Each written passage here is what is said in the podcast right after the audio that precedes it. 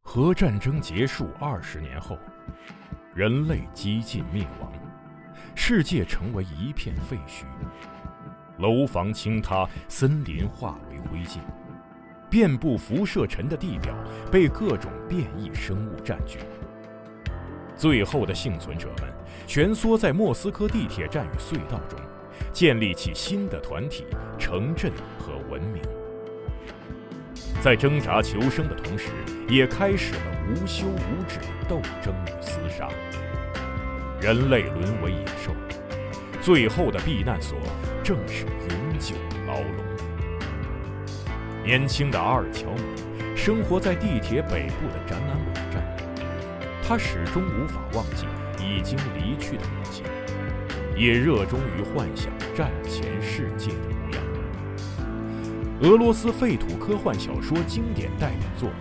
游戏《地铁二零三三》原著小说，集合网独家正版有声书《地铁三部曲》，现已在集合网及集合 App 独家上线连载。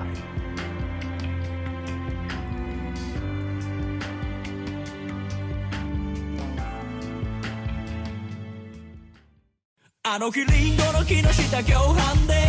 踏み越えてみた境界線すぐにプラカの追い借りで追い立てられてこんな次元ええ俺としたことが俺ごときですら俺に限っていやまさかね君のせいにした秘密を手にした一軸の歯が右左あっという間目が覚める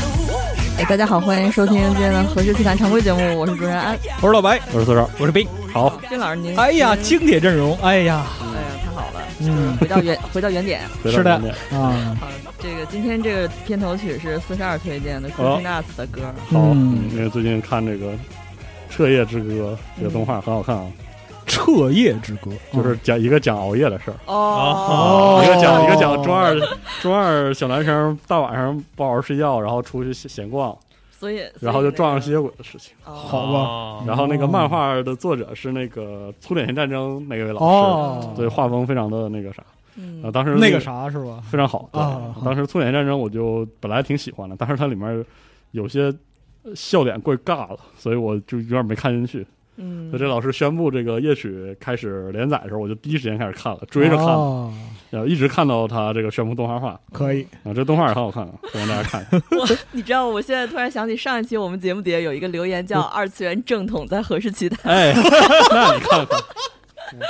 好那好你看呃然后我我认同，我认我同跟。你说，七月份就是因为有这个动画，我才开始看动画的。真的，呦，我们下一期开始这个就是二次元身份认证啊， 对对对，都得是第二次元。像靠上公交车的第二次元卡，对，考不过枪毙，是的，嗯、好，就是现在那个话话回正传，我们今天要为大家推荐最近我们大家我们四个人最近在看的四本书，然后今天推荐的所有的书也会在和氏奇谈这个淘宝书店买到。同时呢，也希望大家能够关注一下我们的，比如说小宇宙账号呀、什么哔哩哔哩账号呀、嗯微博还有账号淘宝等店嗯等的呢淘宝店。对对对，就是说如果你有兴趣的话，也可以关注我们。当然，我们这个节目呢也是两周更新一次的，所以说呃，这个每次推荐的书，大如果大家有兴趣的话，也欢迎在店里购买。嗯呃，再打一个小广告，就是我们的店内还有最新的这个海报系列商品，虽然已经打了好几期的广告是了，的，所请以大家玩命买。我抱枕呢，我抱抱枕呢，抱枕嗯马上还就在上了做，快一点儿，我再操做了我再已经做没有了枪毙的目 标了，快点儿。好好好，对，因为哦行这次的就是这个海报的产品非常的怎么说畅销受欢迎，所以还是还是很开心谢。谢大家我喜是欢海吗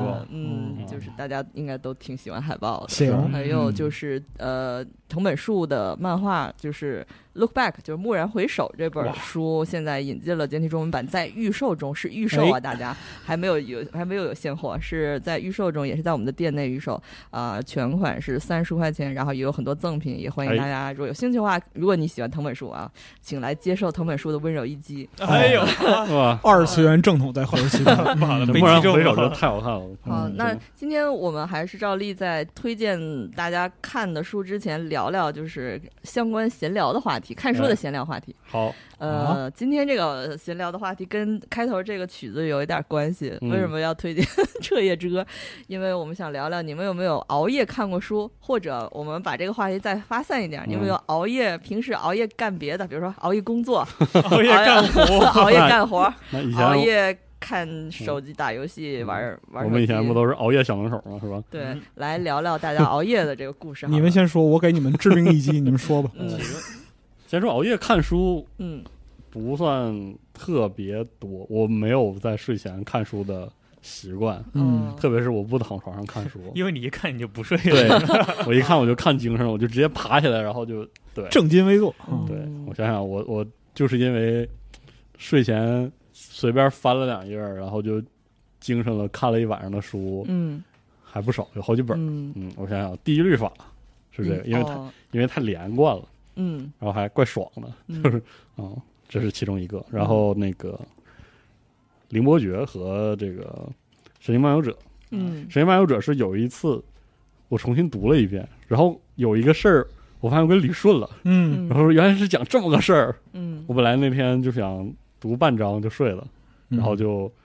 可以说看急眼了，嗯可急眼了，可还行啊。然后就看了看了好久，嗯，还有什么？反正就是有好几本书，就最后就搞得我尽量不在睡前看书。嗯，会还有影响睡眠。对，还有个漫画是那个当时看《来自深渊》，嗯哦，我我觉得看《来自深渊》一直看停不下来，跟那个看《地狱律法》有点像，哦，为什么呀？因为《来自深渊》那个流程特别像 RPG，他他感觉就是 RPG。对，就是个 RPG 嘛， roguelike 是吧？就是新地图，然后啊，进去探图城镇啊 NPC 啊， NPC 支线任务，然后打怪去，呃 对，然后打怪，对然后然后升级，嗯然后支线任务做完之后进主线打 BOSS，就是那个然进，后也过剧情，而且它那个流程的结构也特别像，就哎是呦单帧，对，就而是且走地下而且城那个那个那个形而且式。老哥的作者就是他，我觉得他是我心目中一个特别典型的漫画基本功特别好的人。嗯，就是嗯他那个 BOSS 战啊，就是没有那个弩过去的，对嗯没有没有没有爆种，然后咳咳过就去，强行生科没每有。每一个都是 附件机智 BOSS，你知道吧嗯？就是就是每一个都是那种带机智的 BOSS，每一个都嗯都是带着演出，然后有一些伏笔收收回，然后又是要动脑袋的那那种机智 BOSS，然后然后哦高速，他他一打起来之后，那个镜头速度感很强的同时又就是信息特别清晰。嗯，当时那晚上拿我 Kindle，然后就看到天亮，哦 一口气儿看完，就是从我要开始看，然后一直看到那个这被做成盒子， 看了好久好久，我嗯太好看了，然后就嗯熬熬到熬到快天亮，嗯嗯嗯可以这这是离我比较近的印象比较深的一次，嗯嗯，多近啊！多近两最近两年两年前 去、啊还是去年的十一还是还是忘了，嗯，嗯熬，比如说这个熬了一晚上，看完这书，第二天有什么感觉？要死 了，就是心脏突突突。对对，对，然后胃也不好受。嗯，其实我我熬夜最大的难受，身体上难受的地方是胃，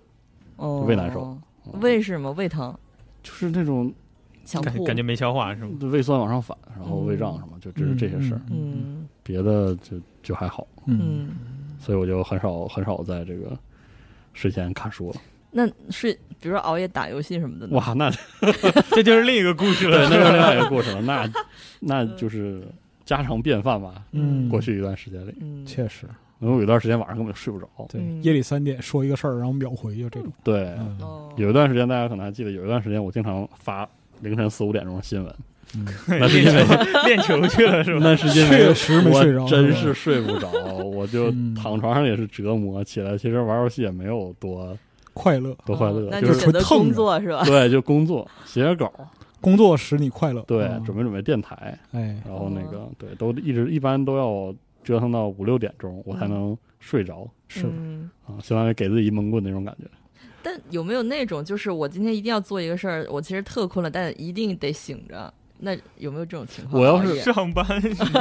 比如说玩游戏的话，我今天嗯一定要，比如说玩点玩点啥，然后嗯 哦，我肯定不会困。嗯有一个游戏是这样，就 P 五，嗯，他一百我个可小时，我太懂 了，我我 P 五那个我正好第一次为 P 五熬夜，就是我为 P 五熬了好几次夜。嗯，嗯，第一次是那个反转，我就不剧透了，就就是就哪是个反转？你第一次跟这个公检法产生冲突的那个哦，那个部分嗯好家伙嗯啊、我就说，哎呦， 哦，我说这个，我一下就贼激动，我说我必须必须看看这个发生了什么嗯啊、我必须跟他们磕一下，正义必须必将得到伸张啊、啊， 然后我就两两啊个半小时过去了。对对对，一睁眼，也对天亮了，对，四点半了还是五点了，嗯然后临结尾的时候还有这么一出，嗯还有个啥游戏是我就当时眼一闭一睁 就一天过去了闭，上了文明啊好像是死亡搁浅，不， 哎这点真的我特别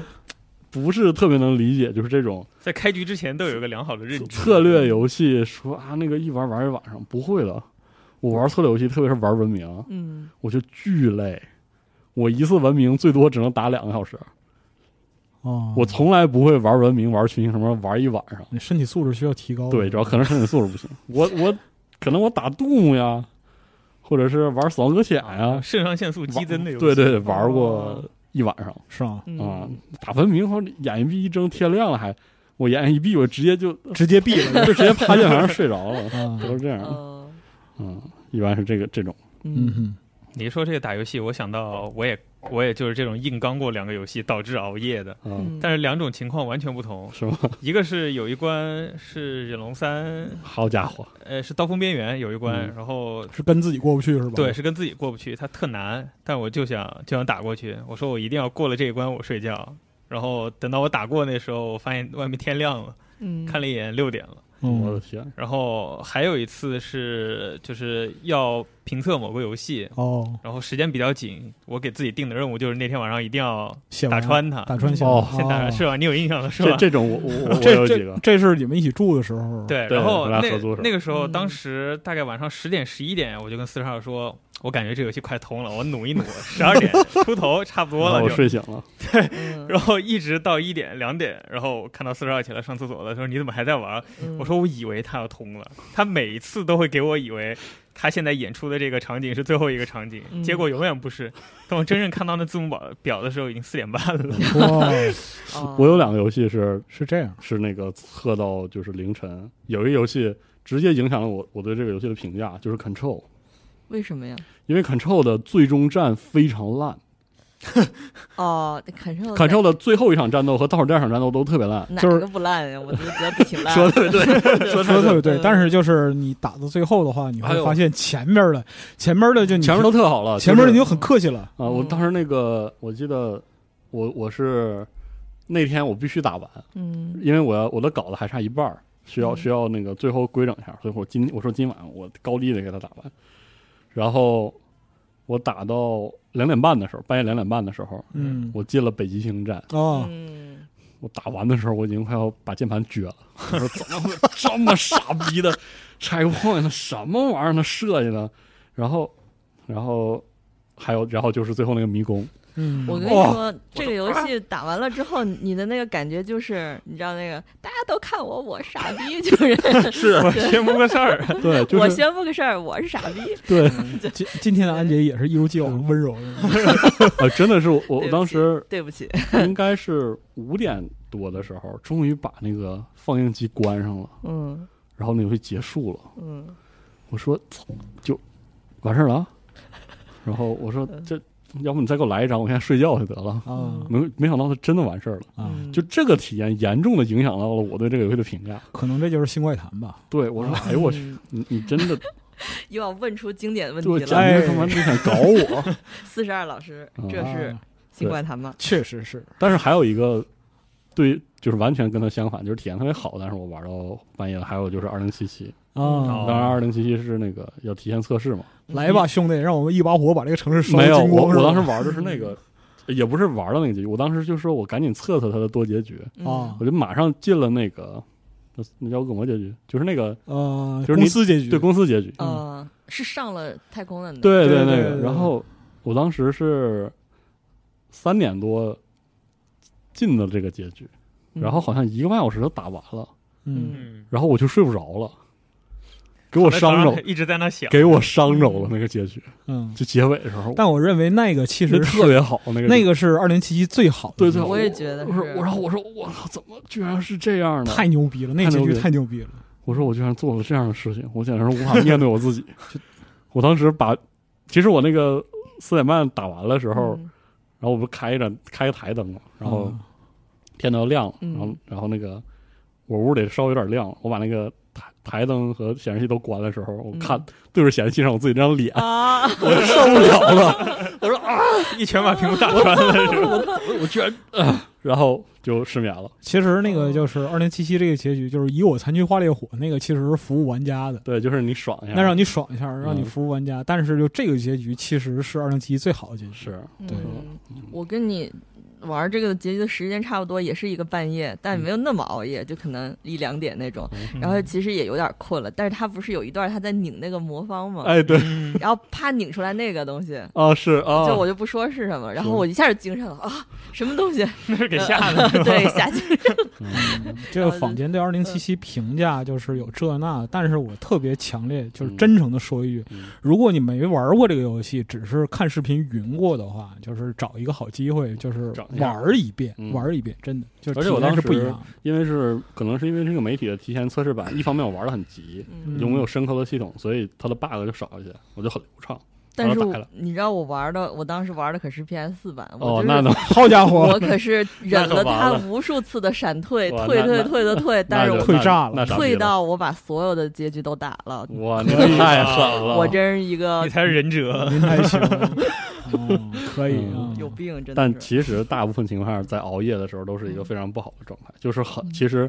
就挺浪费时间，没干什么东西，嗯可能就是看视频，或者是跟别的同样熬夜，或者是远在地球另一侧的朋友吹水是吧扯淡嗯嗯，然后莫名其妙就说到三点半对，嗯啊，那最可恶的不就是熬夜看 MOBA 比赛哇？啊， 对，你说今天我一定要见证中国队夺冠，然后看到三点多、四点多，然后哦中国队你说为输什么了？ 对，为什么不睡觉呢？我对然啊，后你看我旁边那个，嗯，嗯就是下班之前揍我一顿，然后走了，嗯然后就因为就因为看 major 是吧？不是他，他夜里五点那个就是夜里三点半到五点，他看足球嗯，啊，啊，对那，这然后就是自己主队输了，第二天来揍我一顿，然后就你看这早是早早退席，就你这样看，。这就是英国足球流氓是吧？确实，啊那熬夜真的不是个特别好的那个，嗯，不推荐是是吧？吧？呃那但肯定是不推荐千呀，万别为什么要推荐熬夜？啊不是不是推荐熬夜，我们只是闲聊熬夜对。我特别明确的说，熬夜对于人的生理和心理都有极大的影响。对，非常严重的，嗯非常严重的千万不影要响熬夜，就是神经系统、消化系统，还有就是，呃，最直观的一点是它会影响你的记忆力，嗯，嗯，就是第二天整个人就跟个傻子一样。嗯就脑雾。一开始是那我你可能不熬夜也这样。一开始不是你我第二熬天夜，是为了就是避免我本来就是个傻子这个事 实，呃，你有知可道能吧？啊，嗯，但真的是就嗯越熬越晚，嗯，嗯我我我讲一个我自己熬夜经历，就是有一次两天不睡觉，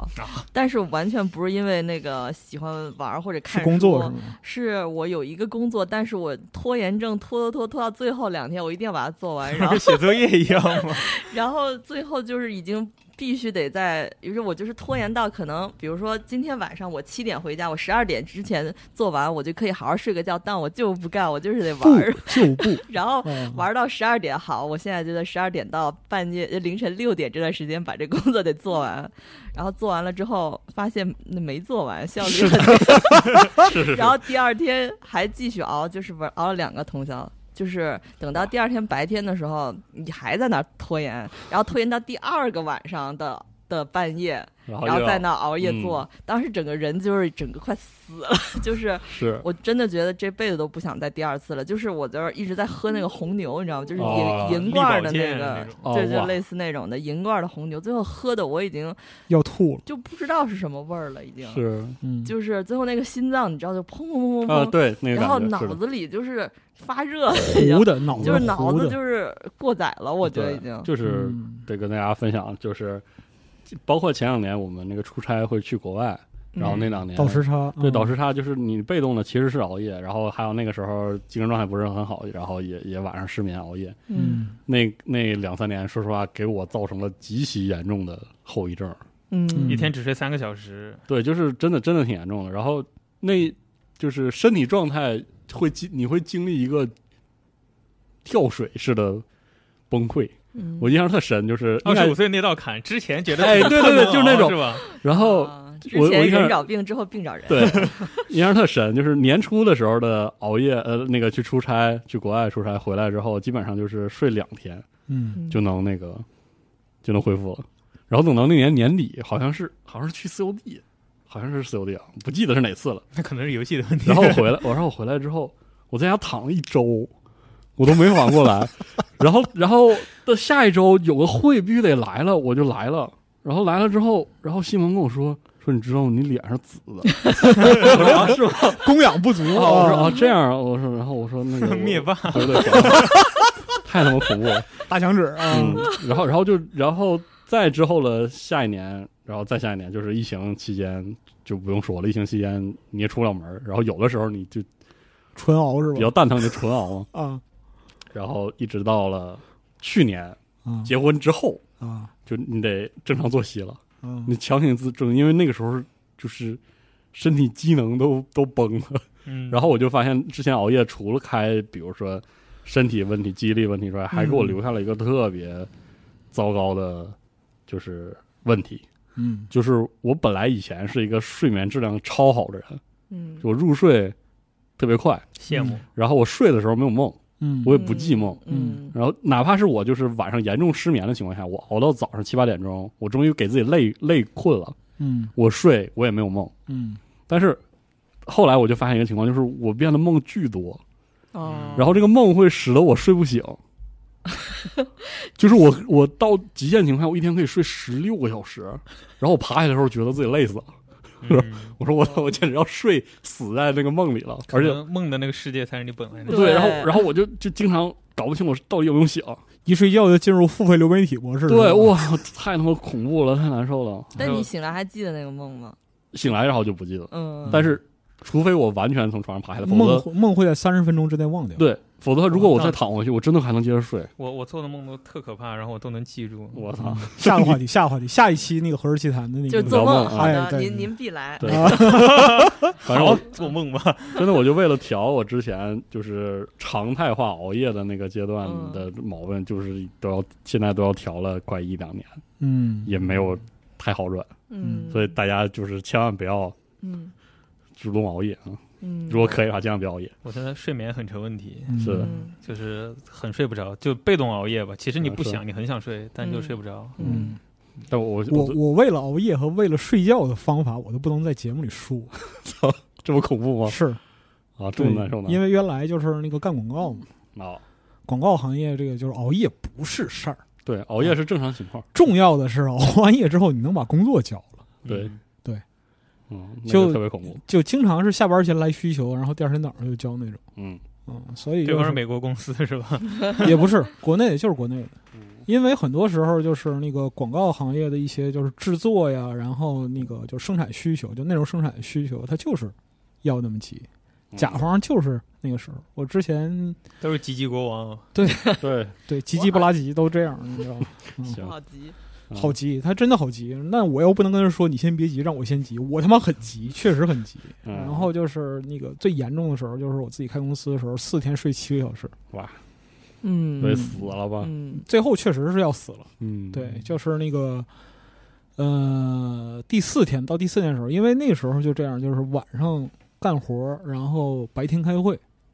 嗯，然后开完会再干活，干完活再开会，嗯就这太恐样怖了。对，我是礼拜天儿晚上十二点到的工，那我记得特别清楚，我在那个后现代城那边办公，嗯好，嗯，百子湾那边。嗯，嚯！对，我是晚上十二点到的公司，然后是你晚上到那儿，他们也刚好在干活是吧？就他们还没走，然后我到公司两个小时之后，他们走了。嗯，嗯，、然后呢，就是我睡了两个小时，你的在我在睡两个小时之前，我没有意识到，这是后来三天我睡的唯一一觉。我的天，哦，对，太恐怖了。嗯然后就开始这么转，转到就是第四天晚上，我实在不行，嗯就是真的是就是生理给你警告，嗯，就是你确实要死了，就这样了。嗯对，就那一回，然后最后就是同时忙活四个项目，有一个项目也没保住，就这哎呦样我。天，对，太难了，嗯太恐怖了。这是其中一个，然后至于说熬夜看书什么的，这个东西就熬夜看书啊、熬夜赶稿啊，这些东西其实都是副产品。嗯，对，但就是我需要特别明确的说，作为一个就有二十年资深熬夜经验的，可以就是啊你还很光荣， 确实，因为就是熬，就是在夜里保持清醒的办法嗯和。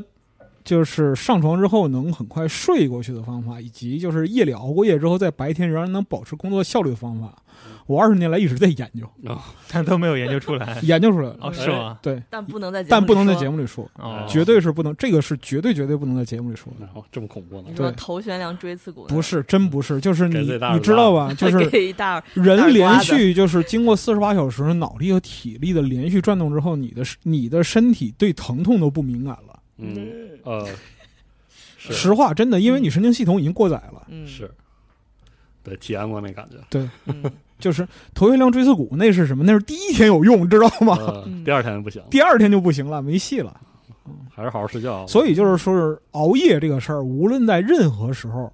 都不推荐。任何时候，你现在觉得你那个就是年轻，嗯十来岁、二十来岁，熬一宿不算什么，第二天龙精虎猛，嗯该爬山爬山，该上课上课，是嗯没这事儿，朋友。三十岁之后这点玩意儿全还 回来。嗯，嗯嗯，还真得还。对，包括就是你身体机能的衰退，嗯呃，消化系统的问题，然后还有你的整个神经系统，就是大脑记忆力、反应能力，所有东西都在下降，是，难怪我打游戏变菜了。就是这样的。哎，我别这找一直都借很口了菜。不要但不要就找是借口就就像阿斌这样的，你也不要用熬夜来掩盖你本身就是个傻子的事实，你知道我也吗呃没没有，我也没有掩饰，实在不行，大家就嗯早起玩游戏啊，早起玩游戏其实挺爽的。学学就是 CEO 是吧？对，就是无论你每天睡几个小时，重要的是保持稳定的睡几个小时嗯嗯，啊，这个是最重要而的且。尽量保证太阳下山的时候你你在床上。就是现就现在目前来讲，就我这个我这个倒霉状态，就是如果不用手段的话，最多只能稳定睡三三到四个小时。那也太恐怖了，嗯那，太难受了。对，哎，我睡眠时间比较长，我还挺挺开心的。我这是不需要那么 长。所以就是什么呢？就就有一点是特别重要，就是根第一根除拖延症，嗯第二就是尽量在自己条件允许的情况下，就保持稳定的作息时间。嗯哎，你说熬夜算不算拖延的一种？啊我觉得算巨太算了，每次我熬夜都是因为我自己拖延症，是，哦，，就是打个比方说，就是呃五千字的稿子，你要写多长时间？嗯。你会给自己一个预期。哇塞，老白，我懂你。你知 道我我我必须要说，我最后拖延到什么时候？比如我今天呃，明天一定要交这个稿子，但我今天就是拖延。我在哎对，我在那个晚上十二点都还在看视频，然后就是不知道为什么今天这个视频每一个都特别的好。然后就是你，然后对就你在看视频的时候，你又爽又焦虑， 对，又爽又焦虑，就是不动笔。 对。然后然后那个就是直到时钟无可避免地跳到最后两个小时，然后你对自己说，我一定能在 deadline 前写完。嗯对其实写不完。其实没有写完，其实写完，但是我会，比如说我现在想，完了完了，十一十一点了，一点了，我得写了，我那六点之前写完吧，然后我就开始给自己列表，一点到两点写一千字，两点到三点写到两千字，然后像然后比如说三点到四点写到三千字，就这样，然后列一个莫名其妙的时间吧列完已经两其实点根本了，就对，其实根本写不完。对就是我我这个就年轻时候造下的这个拖延症的毛病，到最后现在演变成一个特别特别恶劣的事儿，嗯就是无论我要写什么，写多长，一定是在就是最后一天，嗯，最后一天的最后一小时嗯给他写了。给才给他写完。嗯嗯，对学学系统部的自律，哎呃学不了，学不了，他胳膊他胳膊再有腰粗不行。 除了那个拖延之外，还有一个就是你的这个社交关系里，大家都什么时候睡觉，很啊对对很对影响你那个。我没有社交关系， 把群都这我退不了在乎。对，把嗯群退了可能就好把群我退觉了得我或者们你看是我群里他妈打 DOTA 了，打 Apex，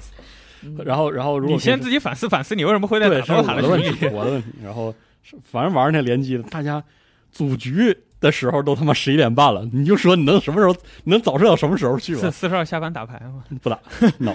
你嗯像我们这些倒霉人都会有一些群，就夜里三点说句话，然后一群人响应的。对嗯然后，当然现在的情况就是因为要早睡早起，所以就就不在晚上跟这些人往来了。我认为，如果说你为了保持一个稳定的作息和一个健康的身体，嗯就是和这些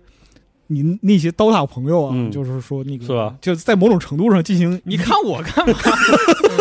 你看这些人进进行一定状态的这样一你个说一个你一个大晚上割席啊，对是大很重晚要上的。打嗯 COD 的，大晚上打刀塔的啊，是吧嗯？大别晚上急，打年底也 有你。大晚上打配对的。啊就就这些游戏，我跟你说那些什么四人联机游戏，你怎么没有？每次一开局的时候，组局能组齐人的时候，都他妈快十二点了。我们打塔科夫不算人是吧？。对，你们打科夫打塔科夫的已经开除人籍了行行行，好吧。 哎，你别说，嗯，真有，打完以后躺在床上看着天花板，然后脑袋里的画面就我刚那大真帅， 而且我跟你说，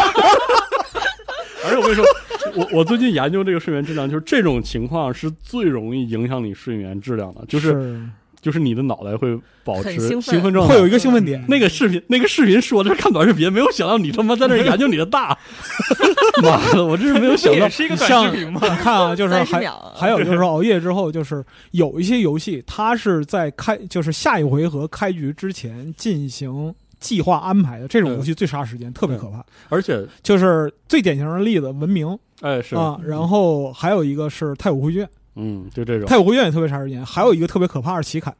对，嗯就是这样的。对我，我就是说实因话为永远有无限的点等着嗯你。这种情况有会对你的睡眠产生什么影响呢？第一就是你可能睡不着，嗯，像阿斌这样是吧？研究那个船歪了还是船中了是 吧？船船了五个人，水都没中你就别传了。 然后还有一种就是你睡着了之后，你会今天晚上没有深度睡眠的。我以前有些游戏会让我这样，就是晚上做梦都在写嗯 啊，做梦都在写，我没有出天林，你知道吗？ 你跟少玩 Web 的人，我跟你说啊，然后呃，还有就是影响你第二天。那太影响了。对啊，所以说就别睡前玩游戏，睡嗯睡醒玩啊。但我会，我我我不一样，我会玩那种就是根本不激烈的游戏，然后玩一还晚还惦上记，就是那种小玩一的宿《动物之森》是吧？哎，真其实是呃嗯动物动森都还好了，玩儿一宿模拟人生那没 完没了， 看着那小孩自我也动的是在那儿自自动的在那儿走， 我就开心。 哎，我感觉我也是对那个这种持续运营类游戏，嗯对这种刷的游戏产生严重情绪依赖的，基本嗯都是熬夜的时候，嗯，啊，就是比如刷个《流浪之路》啊，嗯暗黑三》啊，嗯，夜里四点，孤独寂寞冷，只有你的仓库能安慰你，是对吧？嗯，对，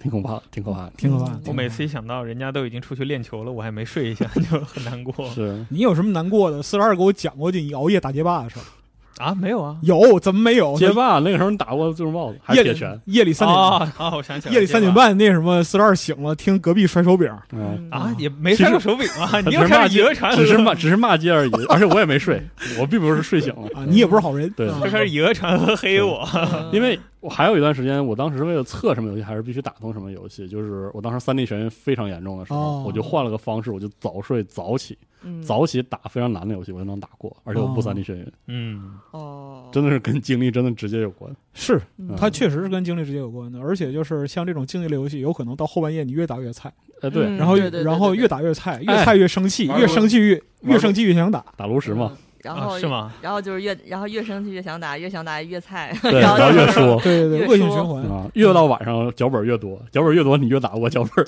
越越打打不过过打不过你 就越打不过脚本越想打，然后越越打越打不过脚本，哎， 然后一拳击碎嫌疑 人。哎，会的，这个恶性循环。我有一少个呼吁大家早起的好理由，嗯就是你只要你起得早，那没人跟你抢新鲜的氧气。哎说得好，嗯，真的，早上起来那个呼吸新鲜空气的感觉特好。你早上起来匹配队友，大概神智都好菜，真的都好菜。是想上分，有时候就你早点睡，然后早点起来对打那些竞技类游戏，对面都很菜。不是真的那个最为一个突出特点，就是我战争雷霆的经验，啊，就就是战争真的呃是战争雷霆，只要就是说凌晨五点半进历史局，哎，大家都都在梦游， 大家都在梦 游，我在就是我在六千米随便随嘎便嘎乱地杀，对，是吧嘎嘎乱杀，确真实的。确实是这样。我们仨嘎嘎乱杀，对，就是嗯指定嘎啊嘎乱杀，嗯，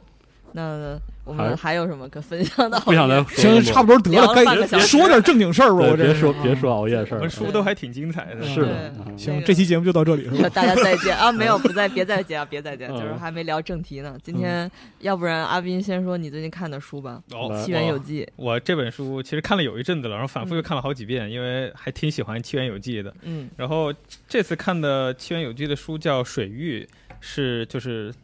water area 水，对，域，水域，对有水的地地域区域。 嗯然后这其实是《七元有记》的第一本简体中文的漫画书啊，因为虽然以前它有过繁中版的各种重师啊，什么东贩就出过，但其实简中的漫画这其实是《七元有记》的第一本。然后这本书呢，虽然最近出了，可能也没多久吧，但其实这个《水域》这部连载的漫画，它连载的时间已经非常久了。嗯，它其实和《虫师》一样，都是在那个《月刊 Afternoon》上。然后《虫师》连载完结了之后，它大概隔了一年多吧，就就已经开始了这，就是这个故事的连载，大概是一零年左右就已经开始连载了。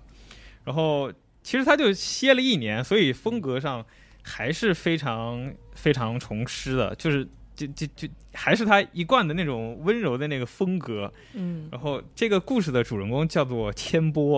然后他是学校游泳队的人，就是某天他训练的时候，这个城市已经非常非常久没有下过雨了，然后就热的不行了，感觉所有的水都蒸发了。就是今年，哦他们的游那个学校的游泳池里都没有水了，说，呃然后就跟教练抱怨说，我们又不练，就没水了，没法练游泳，怎么怎么还要训练啊？那教练说不行，你你得练跑步，练体格，嗯哦，练心肺功能，对，搁那搁那心肺呢，然后就中暑啪叽， 然后就两眼一黑，就地昏迷了。哦，哦，等到他再一次醒过来的地方，就到了一个就是在很热的时候，大家都会很期待的那个地方，一直下着雨，然后哦，到处都是水的一个地方。嗯那就很费解嘛，就跟神隐了一样。然后他醒过来以后，在那个神秘的地方，还有一个小男孩儿和一个呃年纪稍微有一点大的一个老头儿。那个小男孩，小男孩还管那个老头叫爸爸。嗯，嗯呃，其实故事就是这样两边推进的。在这个现实世界，就是这这个游泳队的小女孩千波；到了那边的世界，就是一直在下雨。然后这边她在那个下雨的世界里要睡着的时候，她就会在这个现实世界醒过来，嗯，哦，然后就好像就是你昏迷了以后就会到另一个世界。梦蝶了，嗯哦嗯对，这种这种呃故事。然后其实这个事情就在两个世界之间这样推进了。这个它是一章一个故事，然后前几章的时候都会在两个世界这边推进，嗯然后有时候会回忆起那个下雨的那个村庄里面它的过去是什么样的，然后再回到现实这边，这个小女孩对这个她晕倒以后去的那个地方也有所怀恋。然后故事再往后发展的时候，她就会发现，哎，她妈妈跟她的外婆会交代，哎，是时候该告诉千波关于这个那啊个，村庄的事情了。他说：“哎，我嗯我觉得早晚也得告诉他，但之前一直觉得没准备好。嗯然后到这个时候，忽然发现他晕倒以后去的那个地方其实是他的故乡，或或者说故乡不准确，那是他的祖籍在的那个地方。哦嗯，魂归故里那种感觉，对，然后还挺诗意的，我操，嗯对这个地方其实讲的就是他一个大坝移民的故事了。从这个故事忽然就开始转移到那个地方，就是嗯他的呃祖辈们原先就是生活在他晕倒的那个村庄里面的，然后那个地方就是一个有山有水的一一个地方。”嗯甚至还有瀑布，然后也经常下雨，然后环境自然环境非常好，就非常乡土的那那样一个地方。嗯然后日本也是有一段时间在飞速的这种城市化的进程嘛，然后就会哦，导致、落到这里，哦对，然后就就像就像听田啊，以以前那些自然环境非常好的地方，它为了开始现代化的建设，要建设公路，然后要嗯建设大坝呀等等的，然后因为种种的原因，它的这些祖辈们就要从原先的小乡村就要迁出去，嗯然后这个哦其中的这个故土的变迁，就是体现在这个水域的里头的。哦，但是如果只讲这个部分，就《七元有纪》就俗了，对吧？他到最后的时候，其实是把整个事情串起来的。呃，可能也不会剧透太多，不会影响大家的阅读啊。就是这两边的这个世界啊，呃，你可以把它理解为这个就是下雨的那个世界是有一点虫世界、虫世里面那个虫世界那个感觉的。嗯它可能有一点魔幻，但其实就是那边的世界呢，嗯，我想想怎么描述会比较准确一点啊。就它不是完全虚构的，就是你真的哦到那边去，呃，它也不像非常严谨的科幻的设定，就是两边嗯时间线的不一样，嗯它就是借由这个事儿，就是让所有原先离开家乡的那边人重新回到这个家乡，嗯，然后借它来表现就是故乡到底是什么，哦我为什么要留在这个故乡，然后以及对这个主人公千波来说，他其实以前是呃，他不是出生在那个故乡的，嗯这个故乡为什么对他来说如此的重要，等等等等的。然后到最后结局的时候，其实他做的最大的这个 trick 是在祖辈和那个小男孩之间的，因为呃。这本书在一开始看的时候，最大的问题啊，就是 《七缘有记》，我自己也觉得最大的问题啊，就是他不管画谁，人都长一个样。然后你分不清谁是谁，对，而且因为他呃，就是里面有老头有小孩儿，而且他的嗯辈分关系变化其实是非常大的。嗯哦，就是你会发现里面那个小孩儿，其实可能对女主来说，她她她她得管她跟她妈妈是一个辈儿的，哦，然后再加上长相有可能又长得一样，就是她有可能故事跳跃逻辑的时候，你就得花一段时间反应，甚至可能看到下一章你才能反应过来。你管我爸，你管我叫爸，我管你叫哥，咱俩单立又着 开吧。始 了，伦理根不要这对，样然后我自己还分析了一下为什么虫师这么成功呢？就是因为他的主人公是一个现代服装的，所以和其他角色区认得分清楚开来是 吧？嗯，有道嗯，理，对，然后到这个最后，他到结局的时候，其实是把这个小男孩的事儿给交代清楚了，然嗯后最后用一个非常奇缘有记的一个结尾的方式，把那个嗯感动的点传达给你了。嗯，然后，就是如果在这个点之前，你可能会觉得，要是 get 不到他说的这份乡土和故乡的这个东西传嗯达给你的话，你可能就会觉得它是一个很平淡的奇缘有记，给你讲了一个故事。嗯，但到最后这个点的时候，就是那个家的温情和、嗯和那个虫师从虫落到人身上的那份温柔的感觉就，就一下子就全部袭来，嗯然后整本哦书就翻完。嗯就其实看起来也是非常快的，但是就是很少有这种。你像死神对吧？看起来也很快，你别说但了，看完以后我你就别说了，好吗短？行时了，间可以内了，可以了。为什么要提死神呢？我我操！我就不想再去翻它一遍。但这个书我就很想，嗯，嗯，可能就是这个原因吧。是然后他的书的最后其实也感谢了非常多，就是可能乡里的阿嬷啊，什么哦开温泉啊等等的，嗯，就是他们可能关怀来了，呃他自己有可能不是那样一个人，但他就去乡间走访了很多这样的人，然后把他们的故事给改编成了这样水域这一本书。嗯嗯然后我还记得，就是《七缘游记》，她作为一个女性漫画家啊，她其实她的创作的这个采风的这个过程和大家可能也不太一样。哦，我我反正不知道，就是《Hunter x Hunter》他是怎么啊打麻将采风的。反正《七缘游记》他经常会、呃去乡下去真的去体验那样的生活，不知道是不是跟五十岚大介学的，反正也是他老师嘛，对吧？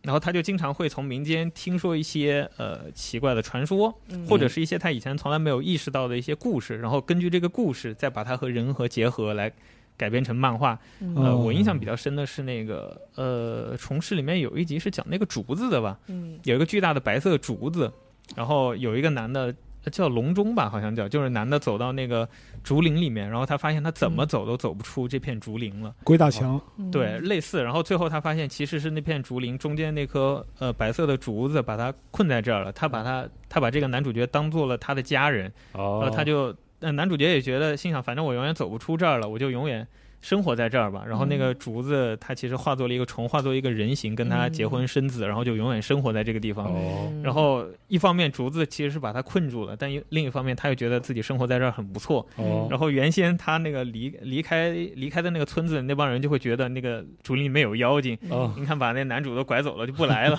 嗯然后呃男主就说：“我觉得我在我这儿生活的还挺挺好幸的福的。是嗯然后最后那个女，就是他结婚的老婆，忽然意识到他可能这样困住了男主，嗯然后想要把他放回到那个村子的时候，就就必须要通过自残哦，这个方式来断掉和他的联系嘛，就是最后成了一个两难的这一个境地。哦，然后很感人的一个故事，但是其实《奇缘游记》采风的点就非常简单，他意外的听说就一片竹林，其实底下所有的根都是连着的，然后嗯哦，他他就这根么哦据这一个点把 发散出来整个故事，这么然后就厉害吗，就哦好是厉害那片竹林和那个竹林里面诞生的女主和她的孩子，其实都是一一个竹子的这根个，创作能力好强。对，嗯 就牛逼啊！能感悟自然和人的这个能力，确实是嗯就武山大街那一脉都都能流淌下来的。嗯这个水域的这份乡愁和这个人人和家庭之间的这个感动，确实这本书完美的传达出来了，嗯而且是简中版的一个好机会。我觉得如果大家看过这个虫师的动画，因为我说实话，虫师的漫画确实不如虫师的动画这么优秀，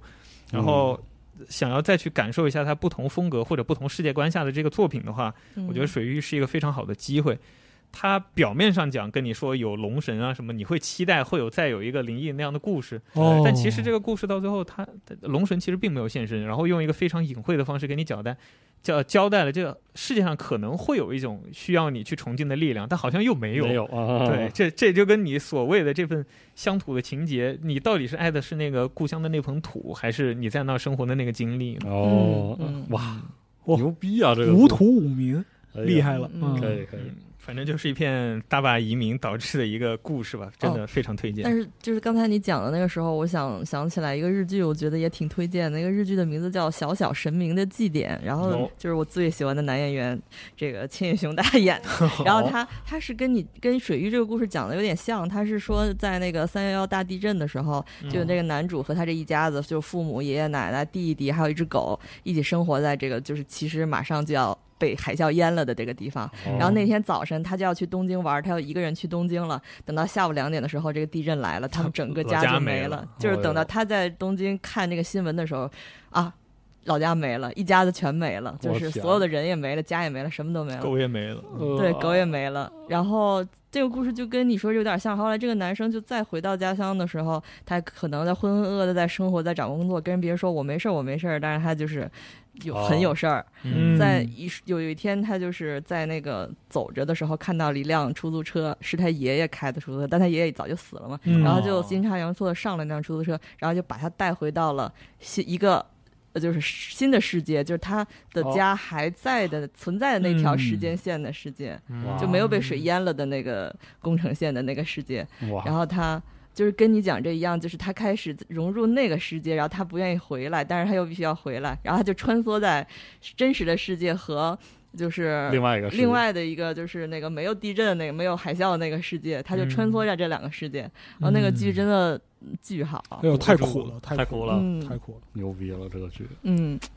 所以感觉挺有，嗯，我其实我特别喜欢这类的作品，嗯，有一个韩剧推荐你看一下，嗯《火星生活》。哇，嗯哦我就果然是这 个，听名字怎么感觉跨越这么大呀？呃跟你说的不是跟阿老师说那个是一样的，对，嗯差不多是那个。嗯，火星生活》挺好的，也是个很牛逼的穿越剧，我都不知道穿越可以这么处理。是当时看的时候是嗯很牛逼，那个对嗯然后俄剧里边有一些关于穿越的也啊是挺吧好的，那没对看对对，特别逗。就是有一个哥们儿是那个穿了两次，嗯对，第一次是穿越就是到苏联解体前二十年，嗯然后呢第二次是到就是苏联还存在的后二十年，啊，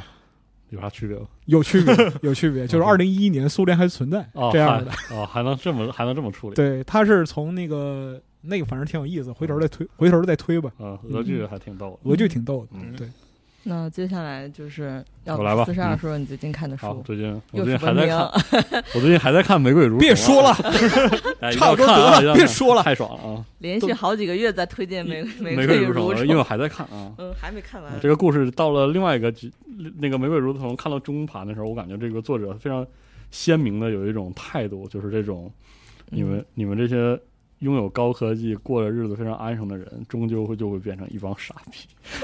特别好事，事事实已经证明了。 特别好，就是它里面那个有关这个星呃太阳系内的所谓的太空政权的那个政治系斗争，他那个作者那个态度处理的非常的好看，嗯，非常好看。你看到哪儿了？六百三十页，你看到多少页了？三百出头，三你往后看看，往后看， 往后看，真正好看在后边呃，儿，我真正好看在我能五百感觉页到后边儿。我能感觉到，就是他们的那种光鲜亮丽下的那种幼稚，嗯，呃，一种一种幼稚又强大又幼稚那感觉处理得特别好。反正还是再推荐一下《玫瑰如虫》。好然后说正说正题啊，今天我推荐的是这个《文明》系列的第三本。嗯呃，文明就 E N M 巴克斯这个系列的文明的每一本儿，嗯，我都在节目上推荐过。对，然后在国内目前出版的，如果我没记错的话，就三本儿，就是《腓尼基启示录》《游戏玩家》和《武器浮生录》。《嗯武器浮生录》应该是这个系列我最喜欢的一本儿，嗯嗯，特别特别的好看。嗯，嗯，就是我之前说过，就是《腓尼基启示录》呢，比较像是一个冲出宁宁号式的，呃，太空海盗冒险的那样的故事。然后游戏玩家比较特殊，游戏玩家确实是非常独特的那种，嗯、把这棋盘游戏和这个政治斗争结合在一起的一个故事。嗯嗯然后我觉得《武器浮生录》，它无论是从形式上还是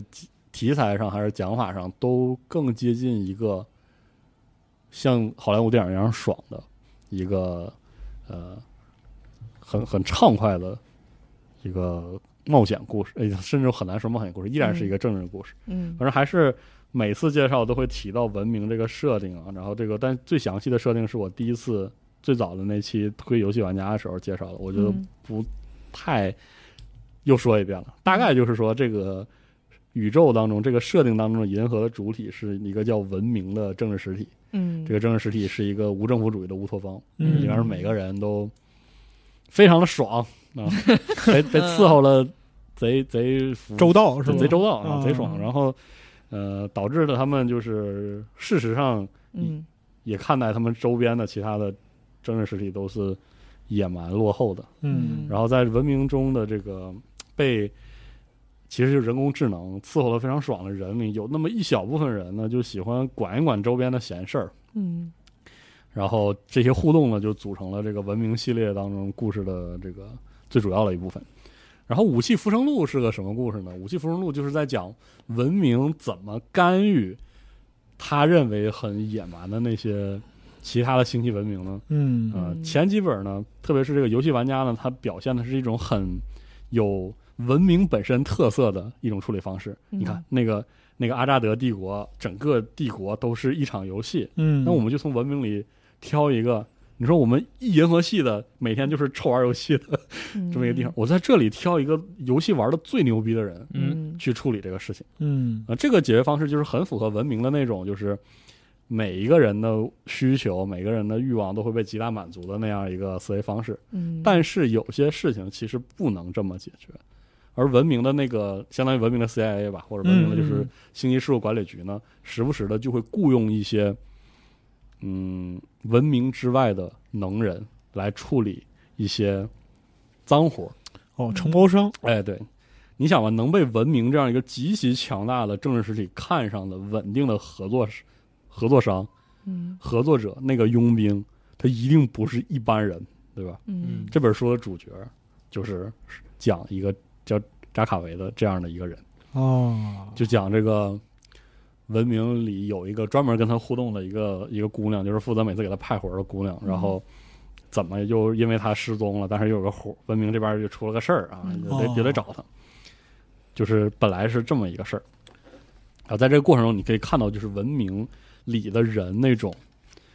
嗯很怪、很让人来气的道德观，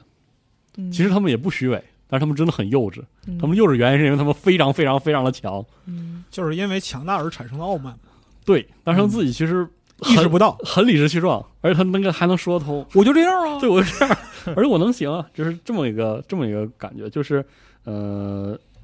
腓尼基启示录》的角、嗯的视角是你是作为文明的敌人，你能感受到你的无助，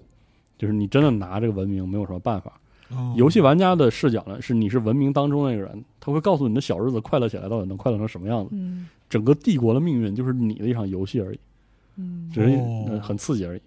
而《武器复生录》选择这个视角是最奇怪的，就是这个人他不认同文明，但是他的强大会被文明所认可。嗯他跟文明之间那个互动是非常非常微妙的一种一种互相依赖的关系。嗯因为文明可能可以让这个人永生，可以给他财富，然后可以让他在文明之外的蛮荒世界像神一样的活着。嗯哦，但是他又不喜欢文明中的人，或者说，或者说他对文明中的人的那种态度已经很难说清了，嗯就是这样的一个很纠结的故事。然后这个故事本身讲什么，讲了什么，具体是个什么事儿，几乎没法给大家叙述，因为这本书是完全由蒙太奇就是连起来的。纯切片，嗯，对，就是每一章都是一个切片。这个每一章呢，有些是文明当中的这个负责给他派活的这个文明当中的一个姑娘嗯，的一个看似时间是正向的一个事儿，就是他有个活儿把他从他奢靡放浪的生活中揪了出来，嗯哦，然后他就。上了飞船，本来以为是个简单的派活任务，结果跑了一半儿，然后他嗡嗡机啊，但是嗡嗡机是什么？之前也有也有讲说过，嗯那，大概就是也是一种公民，他是一种很可爱、有自己这个性格的人工智能。哎，跟他说，我们把这个人跟丢了，然后因为文明很少跟丢过人，导致他们的主脑甚至觉得麻啊了，这人挺牛逼的，还让他跑了，嗯然后然后就要去找这个人，找完之后还得说服他，说服完了之后，然后还要看他的任务执行的怎么样，这是一条线。而另外一条线就是这个人因为执行了太多文明的那种给他的任务，很多的任务就是那种，呃，既不道德，而且而且很难描述的那种宏大的战争任务，就是他要去挑起甚至是几个星系之间的那种，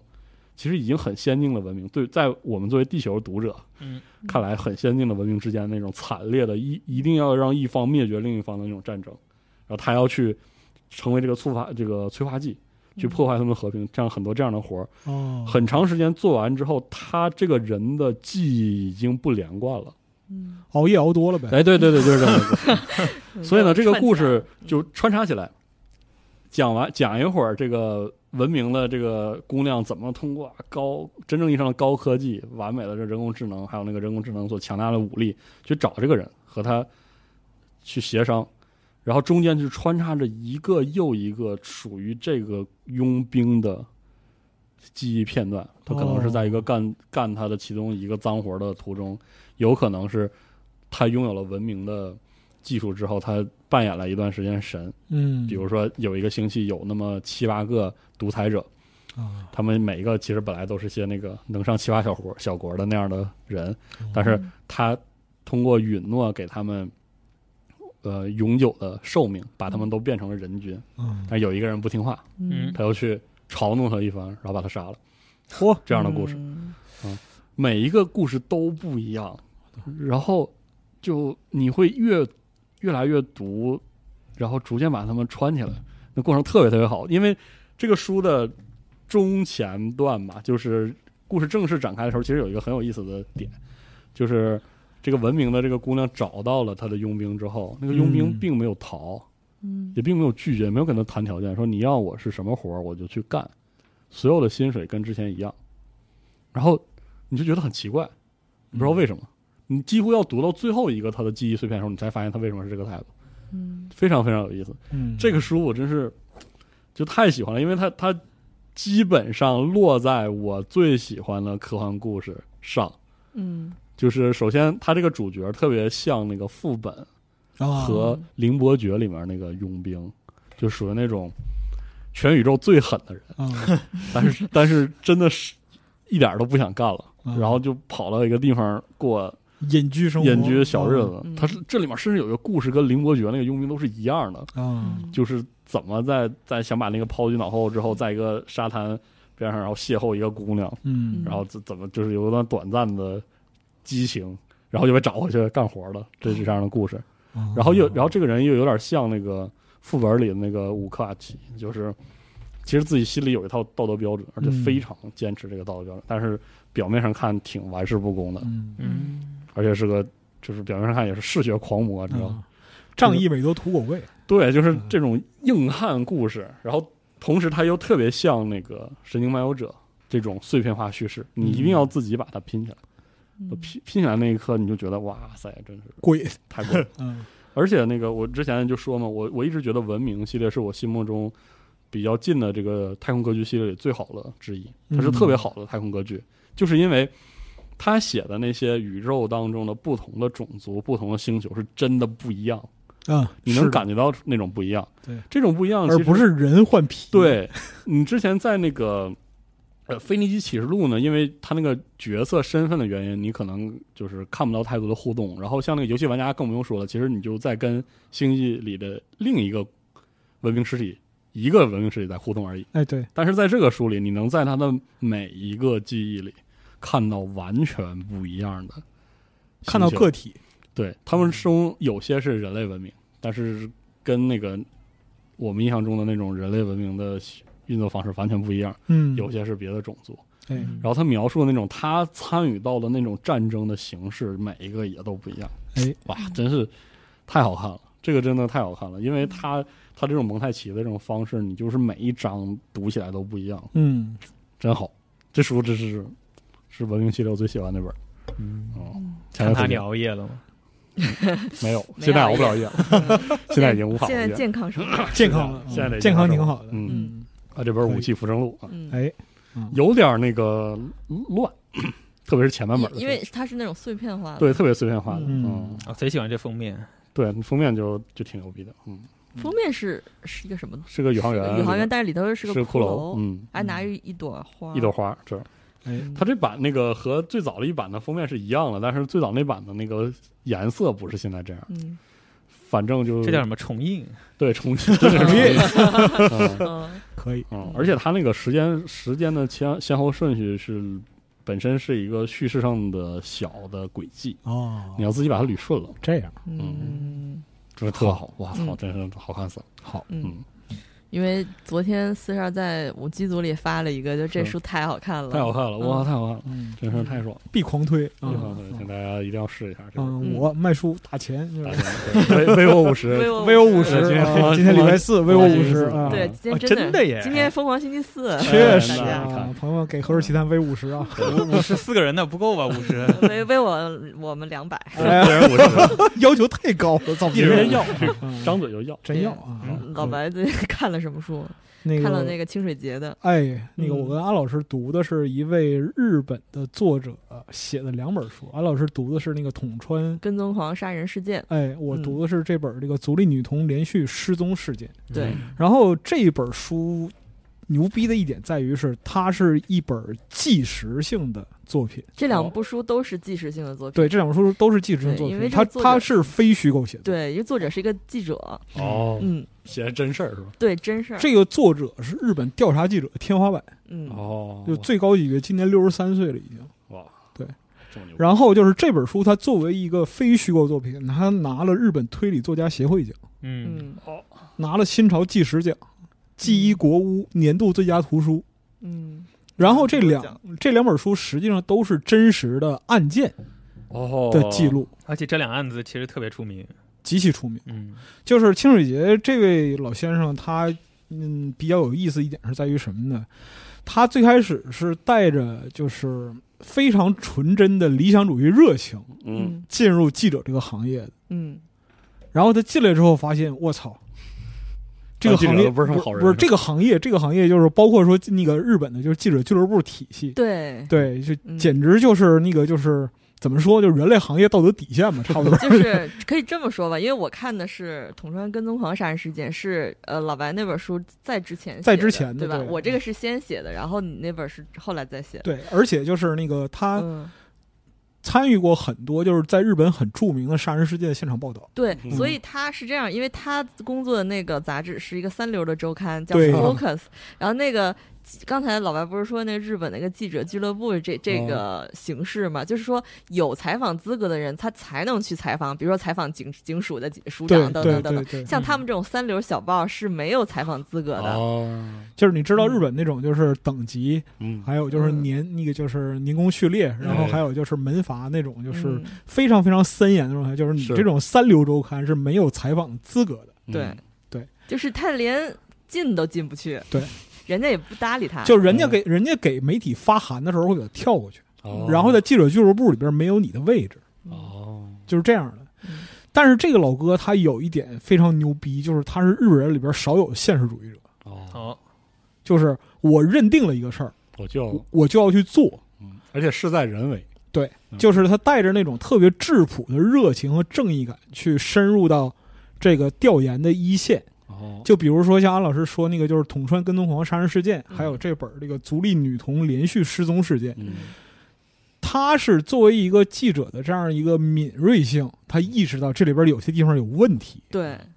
对，这个我我先插一句啊，您先说，统川这本书《统川跟踪狂杀人事件》是这个书的标题，但是它的那个台版标题好像叫。呃，我具具体我记不清了，您可以纠正我，叫什么？这个这个女孩被杀死了三次，对好像就是类似这样的一个标题。嗯，是因为一开始报道就是新闻报道报道一个女孩在一个车站前面被捅死了，哦对，，被一个跟踪狂给对，捅死了。一开始就是说啊，这是一个随机杀人啊， OK 就是一个男的，就是报复社会，我就捅捅捅，刚好捅到了你。对，但第呃第二次就是等到这个清水节就这个记者去调研的时候，他发现根本就不是一个随机杀人，哦，因为就是这个人是绝对有目的的照着这个女孩来的下。手的，嗯哎对，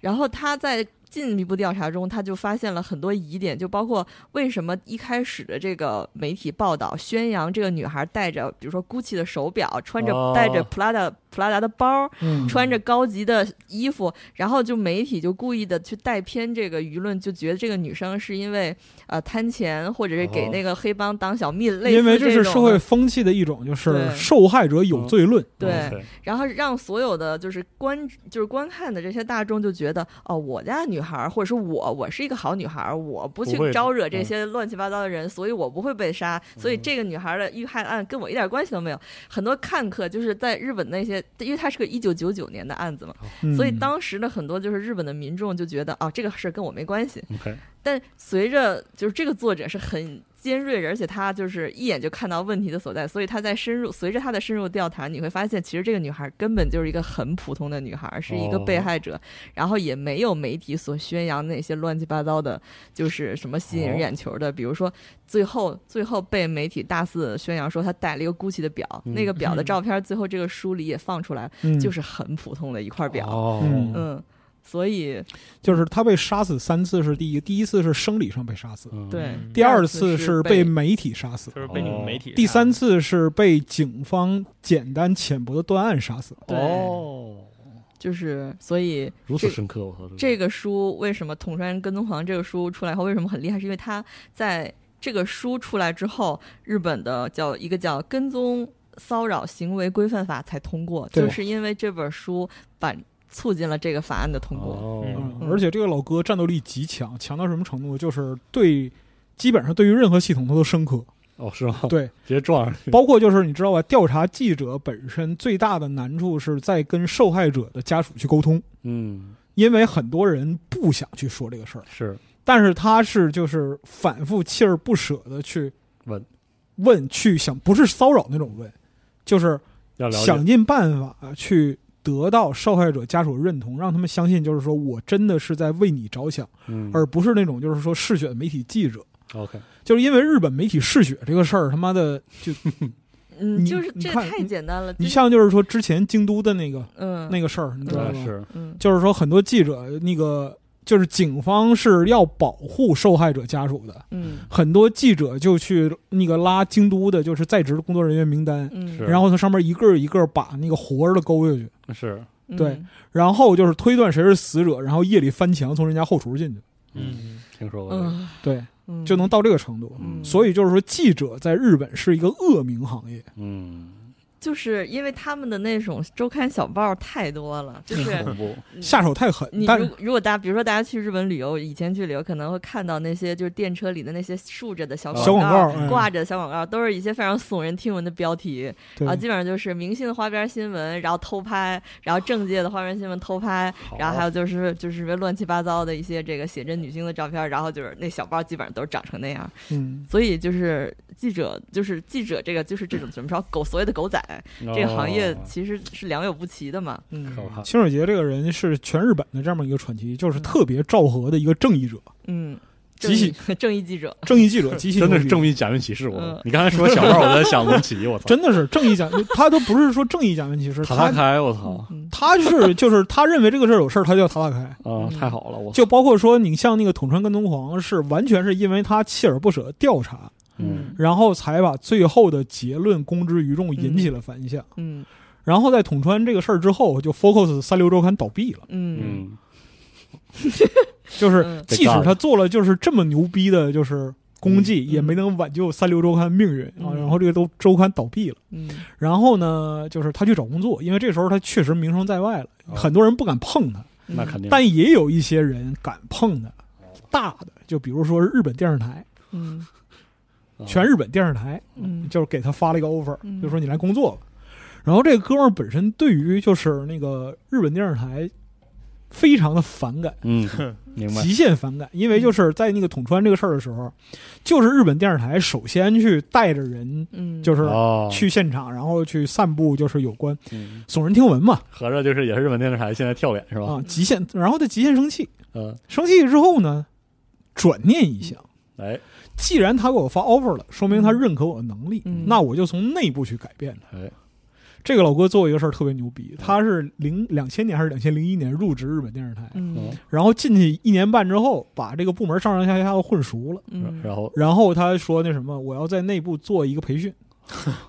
就开始塔塔开做一个提升职业水平、职业水平的培训。 ，OK，嗯这个培训的主题是什么呢？关于报道的道德。好一把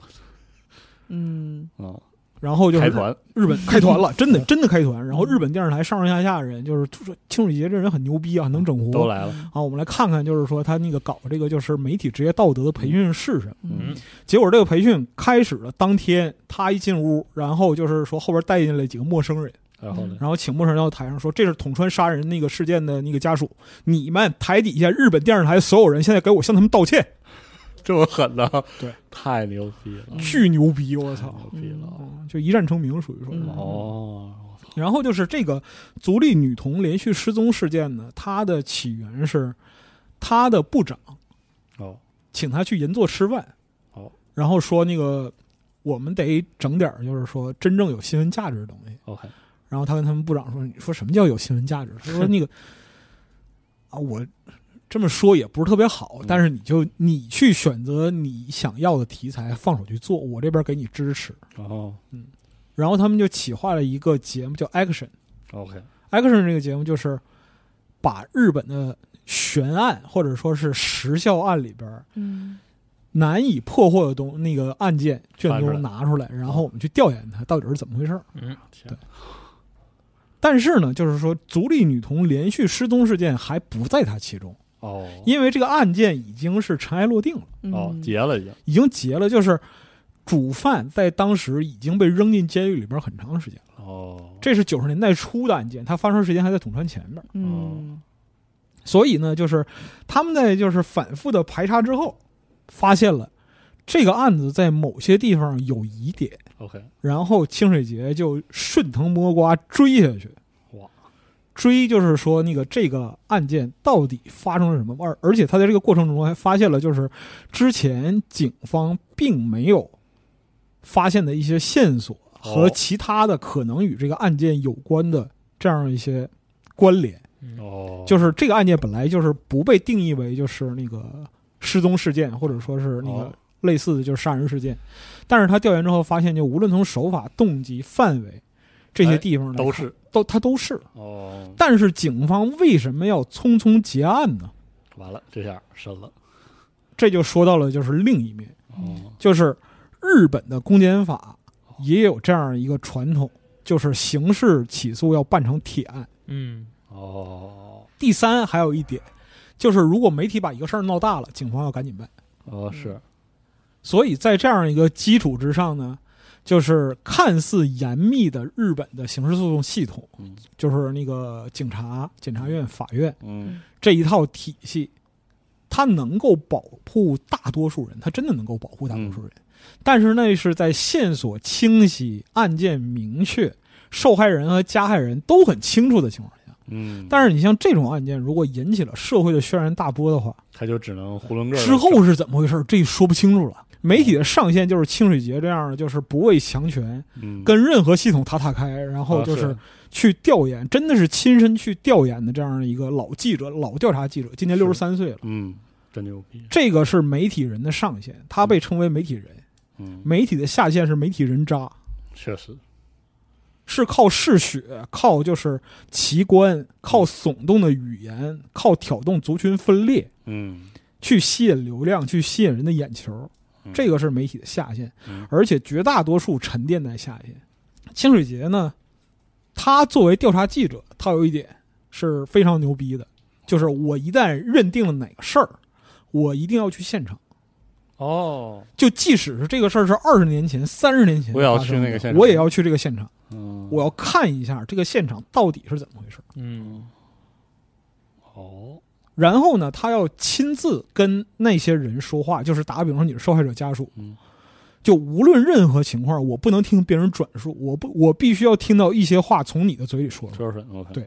这样的话我才能确认他到底是怎么回事。嗯比如说这里边就是因为足利女童连续失踪事件，一共是涉及到五个小女孩，嗯都是七岁以下，哦在跟父母在游乐场、在游戏厅、嗯在商店、在便利店就失踪了在失踪了。嗯然后他确定这个范围之后，他去调研，就是锲而不舍的找到了一位受害女童的母亲，哦然后就说那个按根据警方的证词，这个孩子在当时最后被目击的是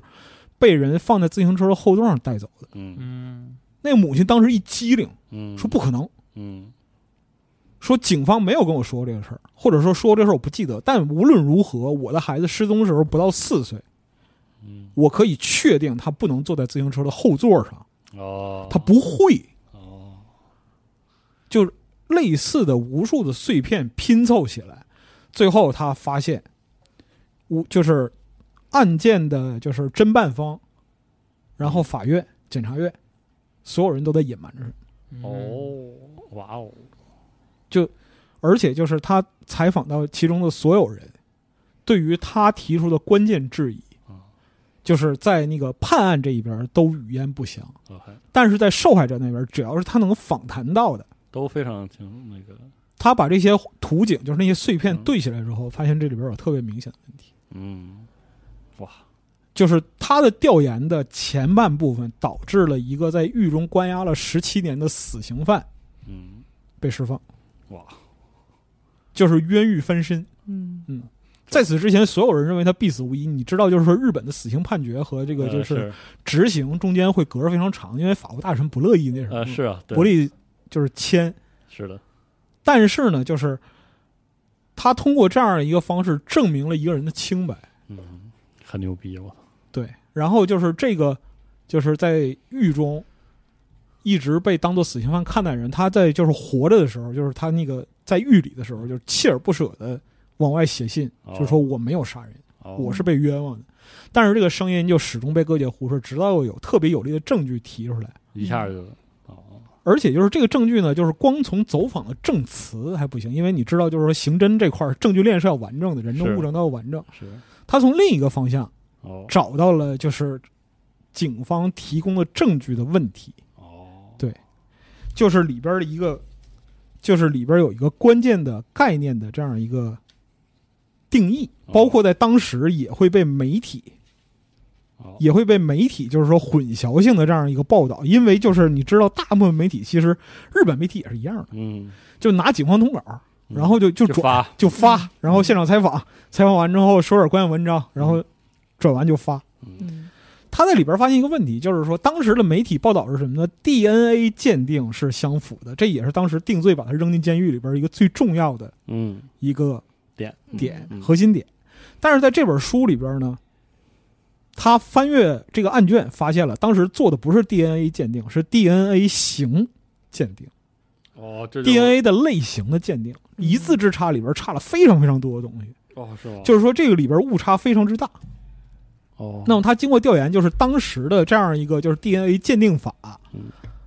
在科学原理上是正确的，但是呢，它的具体操作结果是由掌握相关技术的专业人员通过科学可信的方法进行的。嗯换句话来讲，就是在九十年代初进行这个 DNA 鉴定，因为当时的技术不成熟，嗯所以说他最后的结论是不是有问题的，可能是有问题的。哦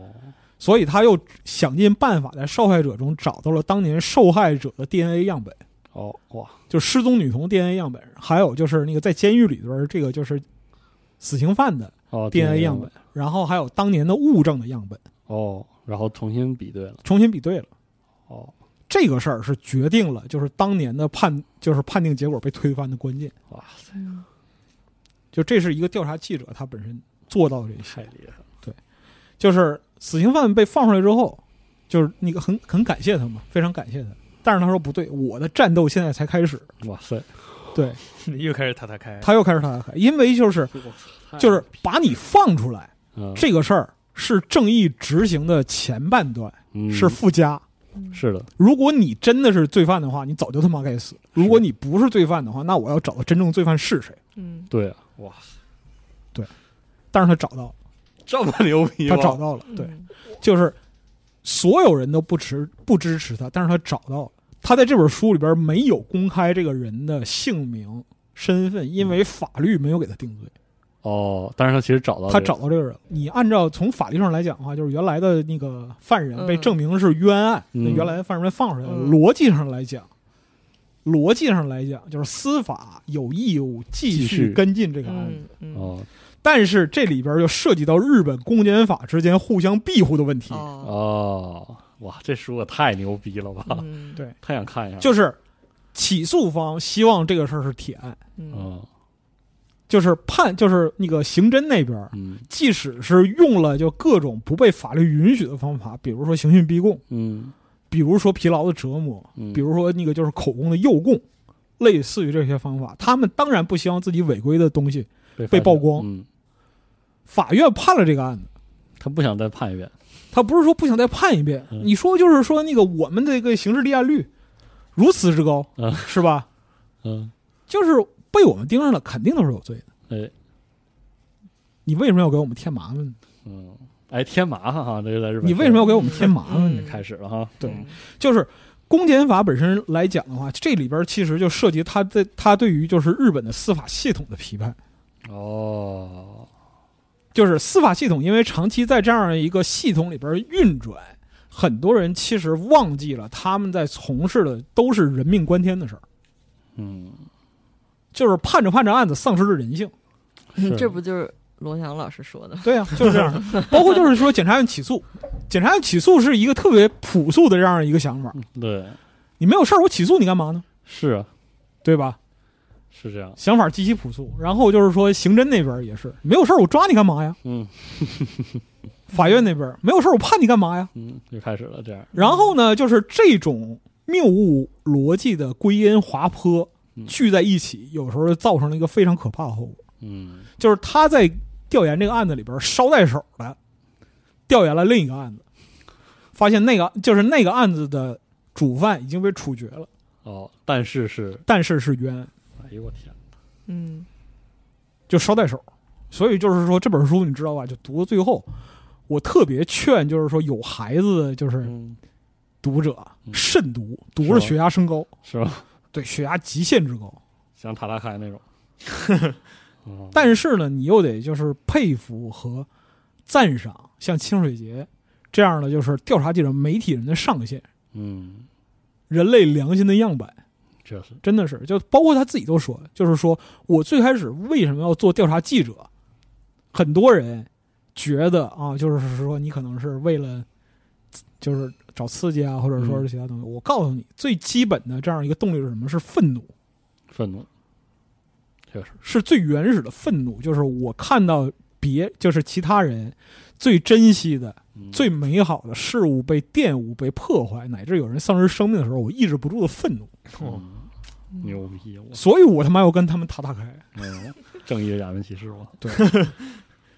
太屌了，你最近怎么啥都能拐到假面骑士？最你近在你也看假面骑士有了人，在看，就所以说，就是他是就可以说是那个日本战后嗯最有价值的那一批调查记调者，查记者，嗯对，也是这个行业里边天花板。嗯就是这本书的叙事风格，在那个出版之后，嗯被很多人批评说，你作为一个记者，你文笔也不好啊。嗯，嗯老先生回应说，给你一现拳，老老先生回应说，就现实非得讨好你是吧？是， 说的对，就我们看到我们看到这些东西，这些事儿都真实发生了，你怎么不跟那个就是案件罪犯说，你他妈怎么怎么去犯案呢？是呢，确实，就一言以蔽之，就是下贱。哎，对于好人加以各种各样的道德约束，嗯嗯然后对于恶人给予各种各样没由来的宽容，这个事儿是谁造成的？是媒体造成的。嗯，确实，媒体就是要引导你往这个方向走，嗯不断拉高你对情绪承受的阈值上限，嗯，以保证他们能够获得无穷无尽的流量和养料。确实，这就是媒体养股，嗯就他们所本身所拥有的巨大的能量和社会议题，包括说像对于那个像阿老师刚才说，对于就是受害者的嗯，这，样一个无来由的猜疑，嗯，凡是发现什么事儿，哎，就先那个现在受害者有罪论，先先来一套受害者有罪论，这个事儿很安全，受害者有罪论是很安全的，是的，因为在事实尘埃落定的之前，咋说的都行，你咋说都行。因为受害者他已经死了，他没有办法为是自的己辩护死人不了说话呀。是这样，然后呢，就是事实水落石出的时候，媒体只要假装这个事儿不存在就可以了，确实，我不去报道它，嗯嗯，不，去传播它。有谁知道我曾经贩卖过受害者有罪论呢？确实，牛逼呀，真不啊就是蘸着人血吃饭吗？是呢，所以说呢，就是如果你想了解媒体人的上限在哪里，或者说是你看到那个很多平台上对于媒体的恶评，这个时候呢，你可能需要看看清水节的书洗洗眼睛，嗯哼，这是其一。其次呢，就是如果你认为媒体从事媒体行业都是人渣，嗯， 你看完这本书之后可能会坚定你的信念，因为就是整个日本媒体行业也就这么一个调查记者哎， 是能做到这个程度。确实嗯牛逼，所以就是这一本书，还有就是安老师看那个统川山，那个是后浪出的。对，同这川个这是本新经典，对，然后就是《足力女童》这本是新经典，嗯反正就是这两本我我是鼎力推荐。我也是，因为统川这本书好像才二十几块钱，然后那个呃老白看的那本《足力女童》 49，对，这本是49定价四十九，但我店里也应该是卖三十三，我记得，反正就是呃这书都不贵，但是。真的是很好的书，像《统川跟踪狂杀人事件》是我，我就是看完之后，就是刚才跟老白说的一样，血压升高，嗯但这个书讲的是一个年轻的女孩，二十一岁的一个大学生被害的一个案子。嗯嗯就是你看完之后，你真的整个就是脑袋嗡嗡的。虽然说看完了很难受，但是你也想他打开对吧？我也想看了看。对，虽然看完了很难受，但是我真的很推荐。就是除了这个记者本人，他是一个非常有正义感的，然后他很细心、很细致，然后他没有放过任何的一个一丝一毫的线索，同时也对我我们我觉得看完很多，如果你是一个女生读者，你看完之后肯定也对。所有这个社会对女性的恶意肯定有更更深刻的认识，因为之前我们在节目里之前推荐过另外一本书，是那个叫《绝教》，呃，啊是叶正叶真中显的《绝教》那个书，其实我觉得这两本书虽然一个是小说，一个是就是非呃非虚构的文学，但是两个书的有有某种共同点吧，就是你 看完了之后，首先都会血压升高。 对，张雪亚啊真的张雪亚，啊对，《红川跟踪狂》就是这个女生一开始被害的时候，所有人都觉得啊、一一开始觉得哦，她倒霉，就是被随机杀了。然后等到那个第二轮媒体开始大肆渲染的时候，大家就觉得啊、她不是一个好女孩，所以她就活该死嗯啊，跟我没关系。但是最后这个案件为什么最后水落石出，然后让人最感动，然后看完了想哭的一点，就是这个书最后公布了这个女生的遗书。这个嗯女生是被人杀死的，但是她写了在在死之前，他写了遗书，遗这个遗书就写的是，如果我哪天哪天死了，我绝对是这个人杀的。哦，但是有这么样的一个物证，但是却最从后的警方到媒体都没有人提到，就是嗯我觉得整个看完了之后就是很难受不了受。。希望世界上真的有假面骑士，我操！嗯，你是不是最近看蒋介石对看的对不起，嗯可能什么呀圣刃是吗？然后哦不是其不实是这儿还要补充一点，就是在这两本书之间，嗯，清水节失去了自己的女儿，哎呦，嗯这是一个特别重要的事件。哦我就是在这个这个节目结尾，我把这个这本书后记嗯稍微读一下，因为后记很短。嗯就是他说我突然睁开双眼，昏暗的房间里有个人站在我的床边，是一个圆脸黑发的女孩，有着黑黑的皮肤，圆圆的眼睛，赤足站在木地板上。她是我的女儿，你别走。我心里哀求着，伸出手想抱住她，让她坐到我的腿上，然而却扑了个空。我醒了过来，只看到头顶的天花板，还有又暗又冷的房间。我经常做这个梦，我在一场事故中失去了女儿，我恨我自己，也非常悲痛。有些生命无法挽救，有些人无法守护。人的生命是上天赐予的。当婴儿发出第一声啼哭，无论是男孩还是女孩，家人都会心怀喜悦的给孩子命名，名字里饱含着家人深切的爱。一天天过去，喜忧交织的日子缓缓流淌。不过没关系，什么都可以挽回，什么都可以重来，唯独生命不同。嗯，生命独一无二，无论如何哀叹都无法挽回。女儿的死给了我最痛苦的领悟，因此我才要亲赴现场，那里有令人肃然起敬的生命。哇，说的太对了，对，就是他，他一生经历过非常非常多的就是历史性的事件，比如说宫崎勤杀人事件，嗯嗯嗯，他在现场采访。然后日本航空幺二三班机空难，就是那个自卫队在山底下扎营，然后剩下的幸存者基本都冻死了。嗯那一次哎，他在现场采访。然后阪神铁路、阪神的大地震、嗯东日本三幺幺大地震这些事儿，他都在现场。太厉害了，这个所以就是他最后说嘛，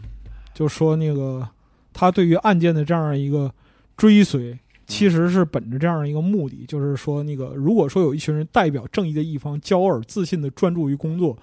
惩恶扬善，当有一日从岗位上退下时，他们都能问心无愧。他说的是社会服务的人，嗯，比如说那个像警察、军人、哦，消防队，然后那个紧急紧急抢险队，嗯类似于这些，就是说从事全方位的社会服务、为人排忧解难的人。嗯他认为记者也是这样。哦，他说，报道工作亦是如此，声音再弱也要倾听，声音再强也敢质疑。为何报道？报道何事？必须时刻自省。嗯，嗯牛逼，就他在这个后记里边说，就是我不是去否认警察，就是公检法这个系统本身对于维护社会稳定的这样一个价值，嗯恰恰相反，他们能让日本的就是那个治安的状态嗯就能够达到全世界最安全的这样一个，差不多就是刑事犯案率最低的这样一个状态，和他们的努力有关了，嗯是有直接相关的。他们做出非常非常大的贡献，但是因为这个，我们就能忽视其中某些问题吗？是不能的。嗯，确实，就我必须要把这个事儿说出来，我不是去批判或者追究某个人，我是在问这个社会这个问题是怎么出现的。嗯，哇，老爷子太牛逼了，所以他最后结论是：任何人都会犯错，我亦如此。知错能改，善莫大焉。逃避不是办法，不是说什么事儿，就是说二十年后发现你杀错人了，然后站起来鞠个躬，这事儿完了没有？有，嗯确 实，这一波人去世之后，日本人可能就没这种财富了。我觉得真牛真牛，很熟悉，的话语。真是啊，真牛逼，这个人，实话。所以就是本身来讲啊，我极力、强力、嗯，